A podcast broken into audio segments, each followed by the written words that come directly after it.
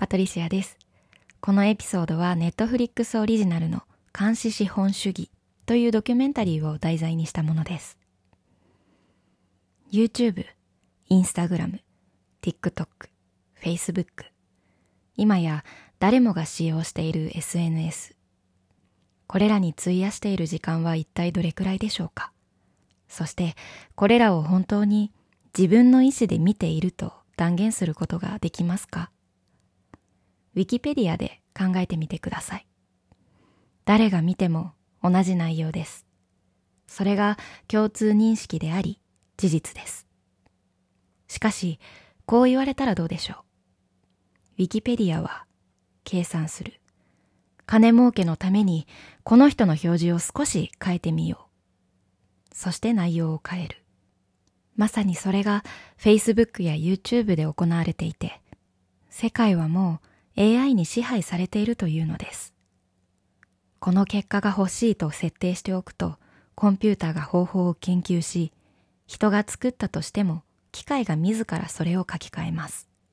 あらゆるテック企業でシステム構造を本当に理解しているのは少数で、コンテンツの影響力は彼らにもわかりません。人類にはもう制御できないというのです。私たちが見る情報は機械が制御している。結婚式と検索をかけたら、翌日から SNS 上でそれに関連した広告が表示されるようになった。そんな経験はありませんか ?Google、Facebook、Twitter などあらゆるテック業界で働いていた方々が警鐘を鳴らしています。すべてが人々を画面に釘付けにするビジネスだと。どうすれば最大限に人の気を引くことができるか。何時間使わせられるか？どれくらい人生をもらえるか？巨大テック企業は広告収入に支えられています。監視資本主義とはつまり、巨大テック企業が全てを追跡し、そこから収益を上げることです。彼らのビジネスとは、広告主を成功させることなのです。新たな市場が誕生しました。人々を先物として取引する市場です。これらの市場から超単位の収益が生み出される。ネット企業は人類史の中で最も成功した企業になりました。すべてが監視され、計測されていると元ツイッター重役は言います。何をどのくらい見ているか、いつ寂しさを感じ、いつ鬱になるのか。いつ別れた恋人の写真を見て夜中に何をしているかも。内向的か外向的か、性格、ノイローゼの内容、想像を絶する量のデータを彼らは持っているのです。元 Facebook 運営マネージャーが言います。私たちが無料で提供しているこれらのデータは人間が監視することなくシステムに流れて私たちの行動パターンをより正確に予測するのだと。情報が売買されていると思われがちですが、Facebook は情報を渡しません。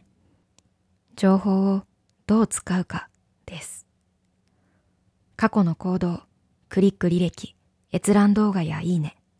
これらが集まり、まるで画面の向こうに自分のアバターがいるようなモデルができる。このモデルで行動を予測し、どの動画を見てどんな感情に反応するかまで把握ができるというのです。こう考えてください。あなたがただで使っているものがあるとすれば、あなた自身が商品である。テック企業のあらゆる数値的な目標をアルゴリズムが支えていると言います。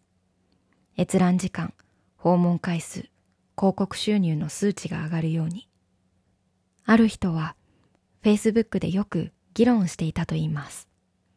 指先一つで操作できないかと。例えば、韓国のユーザーを増やしたい。広告を増やし、収益を上げるボタンを押す。そのくらい、テック企業は正確なのだと言います。今の若い世代では特に、オンラインでの人間関係が優先されます。SNS によって所属感や意思疎通の方法が操られ、操られたものしか知らない。私たちの行動は SNS の操作によって決まってしまうのです。Facebook は大規模な情報感染の実験を行いました。サイト上で潜在意識に信号を送り、より多くの人に投票させられるかを試しました。彼らが出した結論は、現実世界での行動と感情をユーザーには気づかれずに操れるということ。ユーザーは全く気づかない。元 Facebook 社長が言います。人間の心の弱さを利用して金儲けをする。私たち発明家やクリエイターはそれを分かっていながらやったんだと。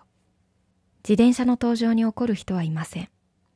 自転車が民主主義を崩壊させたり、子供との関係を疎遠にさせたりしないからです。道具はただ静かに使われるのを待つのです。しかし、ソーシャルメディアは道具ではない。独自の目標を持ち、それを追求する手段があり、人の心を操ります。道具としてのテクノロジーから中毒と操作の技術に移行したのです。お医者さんや薬剤師さんで自分の子供が風邪をひいても薬を飲ませない人がいると聞いたことがあります。それは薬の副作用や効能をよく知っているからだと。同じようにテック業界の方は自分の子供がある程度の年齢に達するまで SNS を使わせない、もしくは制御するという話がこのドキュメンタリーでも出てきます。1996年以降に生まれた Z 世代は中学生時代に SNS に接した初の世代です。彼らは日常で帰宅してすぐに携帯を使います。この世代は脆く不安で鬱になりやすい。そしてリスクを取ろうとしない。運転免許の取得率も下がっており、恋愛に対しても経験する比率が急激に下がっているそうです。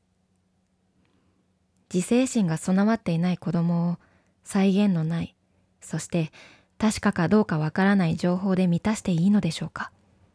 地球平面説やピザゲートなどの陰謀論を信じる人々。彼らの見ている SNS 上での動画は私たちとは違うのです。彼らに何を見せれば長く画面に釘付けになるのか AI はすでにわかっている。長く釘付けにさせるための動画が次から次へと流れ、現実との区別がつかなくなります。不安を感じ、自分と違う意見の人の話は聞く耳も持たない。共通認識がないからです。私の真実と彼らの真実は大きく異なってしまう。